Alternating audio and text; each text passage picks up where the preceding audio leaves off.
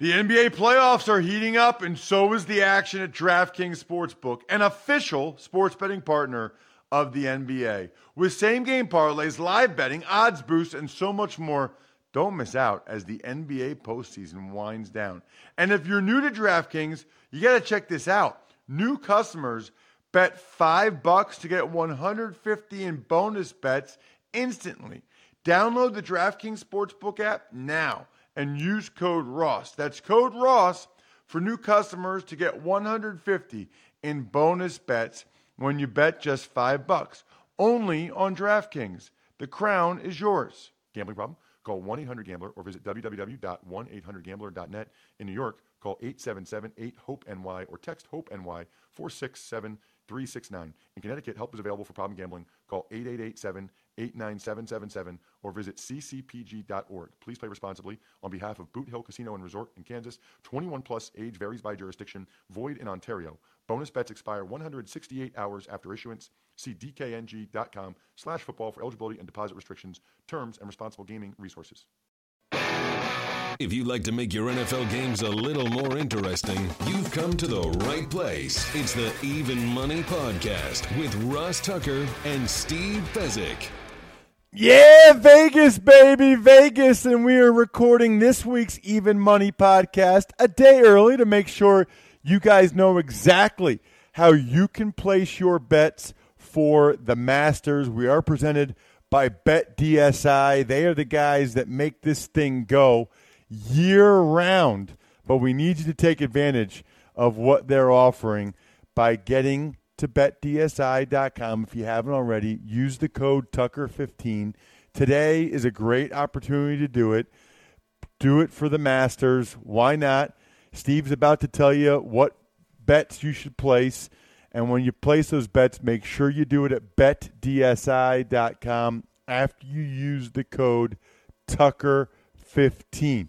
Steve's Twitter handle at Fezzik Sports, the only two-time winner of the Super Bowl of professional football betting. Want to get his thoughts on how the Final Four wrapped up as well. I am merely Ross Tucker at Ross Tucker NFL on Twitter, former NFL offensive lineman that loves learning about the gambling, gambling gaming world. And let's do some learning right now, Steve.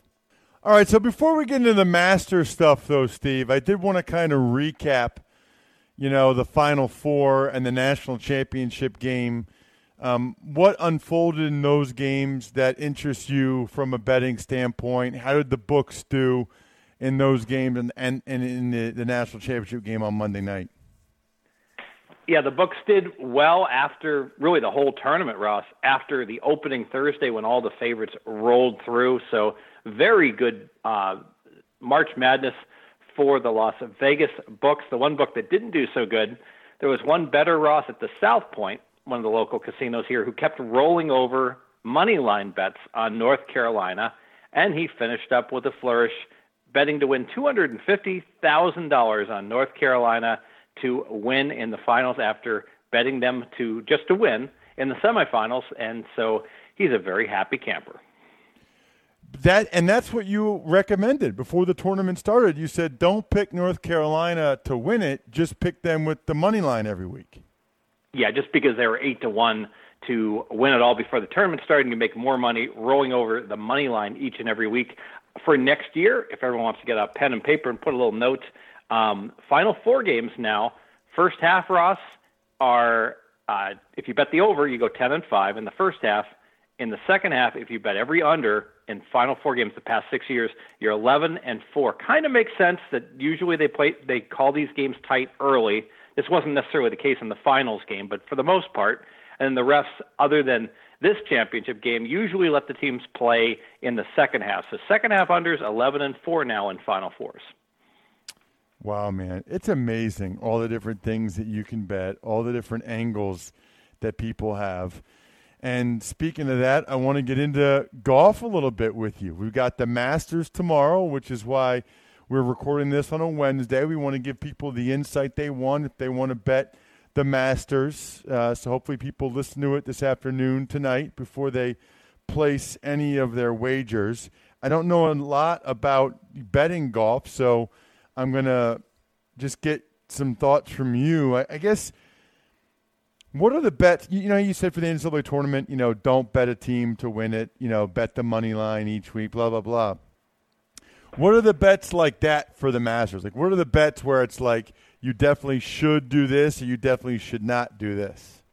Right. So I'm going to avoid the needle in the haystack bets. I'm not going to tell you who's going to win the Masters, especially with um, uh, Dustin Johnson and Spieth and McIlroy, the three you know key favorites, all at under ten to one. But I'll be looking at matchups, golfer versus golfer, and I'm not going to pass myself off by any way, shape, or form as any kind of golf expert. I do have some guys that are have very good golf betting acumen, so they're researching all of these matchup between players. I can tell you one of the so, so by example, if you get two equal golfers, you can bet one golfer to beat the other golfer over the course of the tournament minus a dollar ten in each direction. So a lot less vig. And then there are props, uh, Ross, that range from uh, what's the winning score going to be in the Masters? 280 is the projected winning score. That's eight under par. What's the lowest round to be shot? 65 and a half is the number on that. Um, will a player finish in the top five? You can bet Dustin Johnson. Will he finish in the top five? Yes or no. Those are the sort of bets that um, my guys that are professional gamblers focus in on more. But there's one um, de- development that just occurred: the weather report going to be windy both Thursday and Friday, and I think that's going to have a big impact on these betting propositions. So that's what the pros do. They they they mainly just do the props. The matchups head to head and the props. Yeah, they might every now and then take a flyer on who's going to win, but that's almost recreation for them. Their biggest bets will be on things like what will be the lowest uh, first round score. I know a friend of mine played that the uh, not the first round score, the lowest score in the tournament, and he played that the lowest score will be over 65. And his rationale was because of the wind, Ross. He said it's going to be very, very difficult to um, go ahead and really go low with the winds blowing at 20 miles per hour plus on Thursday and Friday. And by the time we get to Saturday or Sunday, the pins um, placements will be a little bit more difficult. There'll be fewer players left, and he does not feel someone's going to be able to shoot a 64 on this course. What do you mean by matchups? You just mean like the guys that are playing together that day? Um, th- what they do is they they go ahead and set matchups one golfer against another. Example: Dustin Johnson right now is against Spieth. Spieth is plus 130. Dustin Johnson is minus 150. Uh, against Rory, D- Dustin Johnson is minus 130. McIlroy is take back plus a dollar ten. So you can bet on which of the two is going to win their individual tournament results for the four rounds. What does that mean? Take back plus 110.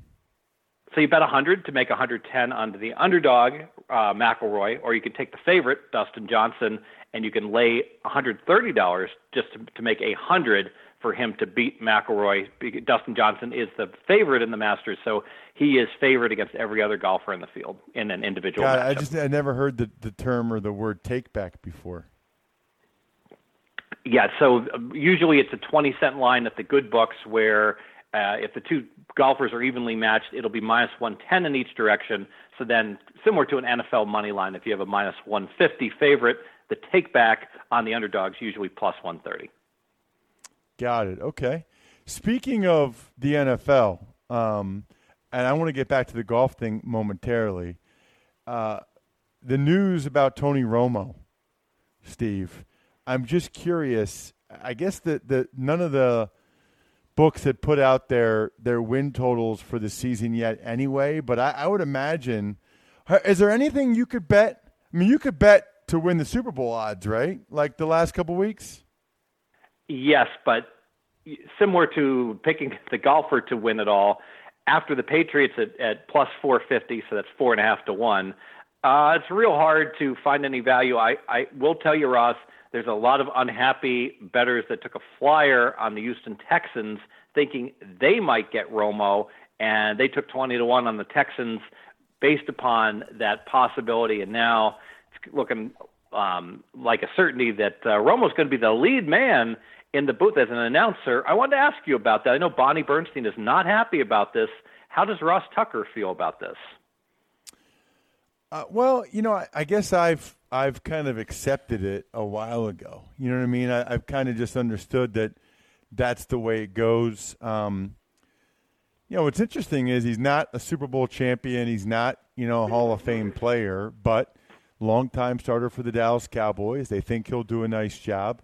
And I think he'll do a nice job as well. You know, that does, I mean, I wouldn't say I'm uh, a huge fan of it, Steve, but I've, I understand that's the way the business works. And I think he'll do well because I think he'll put the time in. And also, they'll probably have him do three to five test games before the season starts. He'll do a couple of them with Jim Nantz to make sure he's comfortable when he actually starts doing them. What I've seen that I think is much worse, and I've seen examples where it's a travesty, is they just put a guy right into the booth to do an NFL game with no practice, no teaching, nothing. I mean, I, I watched the game. I think it was Carolina and Cleveland, and it was. I mean, it was. You can probably find on social media. Really, really bad. And the shame of it is, you're really putting that guy in a tough spot. I mean, Romo at least has four months to prep, and he'll be ready. He'll he'll do fine. He'll do a nice job. I'm sure he'll be great at it. But there's other times where they just say to a guy, "Hey, uh, yeah, you were a pretty good player. We're going to give you this game, you know, October 7th," and it's like, or October 21st, and it's like two weeks earlier than that and the guy's never done a game before, doesn't really have a chance to do a, a test game in between, that really becomes that really becomes tough and can be a, a, disaster. It's a little bit.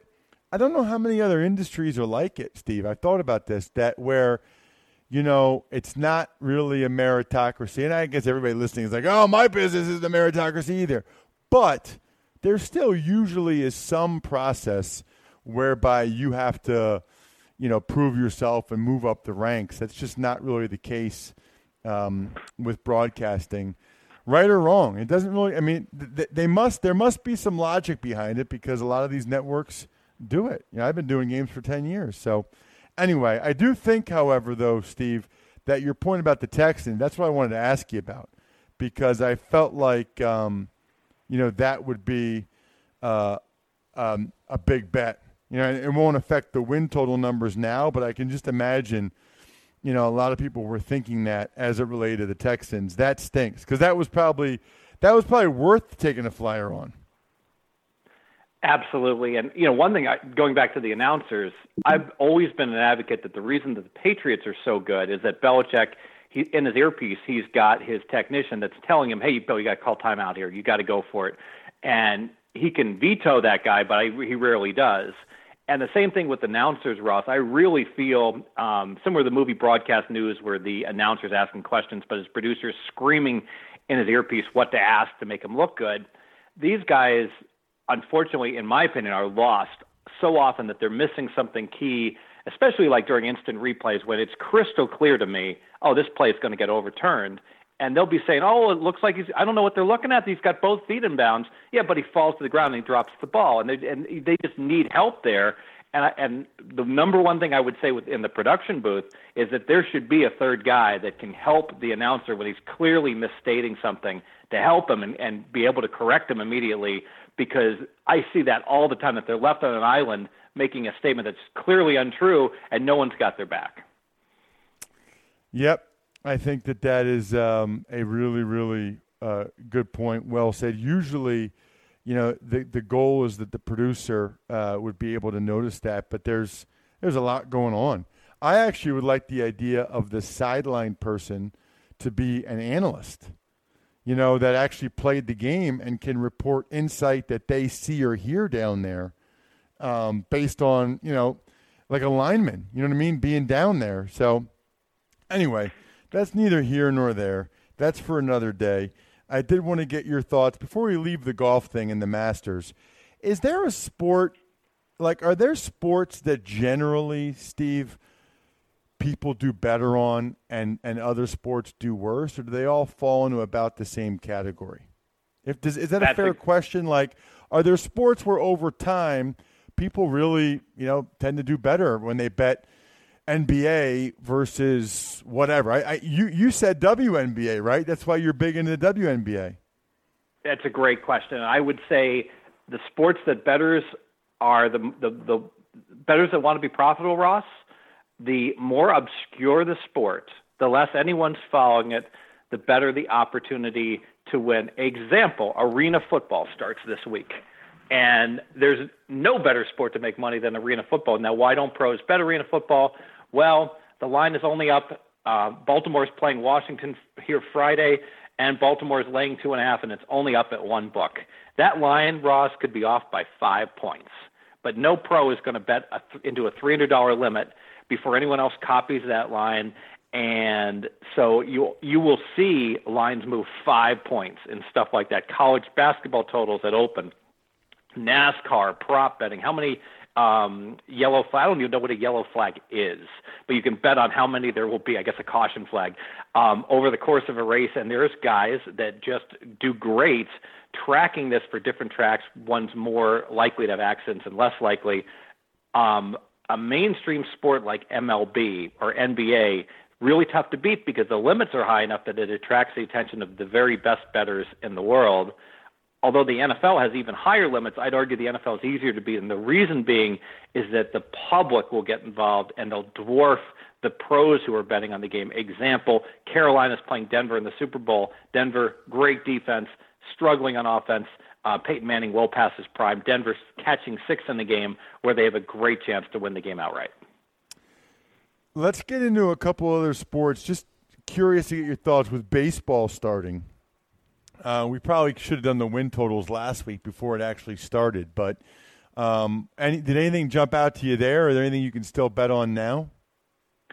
The win totals are gone, but I think one thing to look at is teams bet on teams, bet against teams. Ross, there are certain teams that you know right out of the get go, I'm going to be looking to play on or against uh, a play a team I'm going to selectively look to play against is the Cubs. I just think they're so public.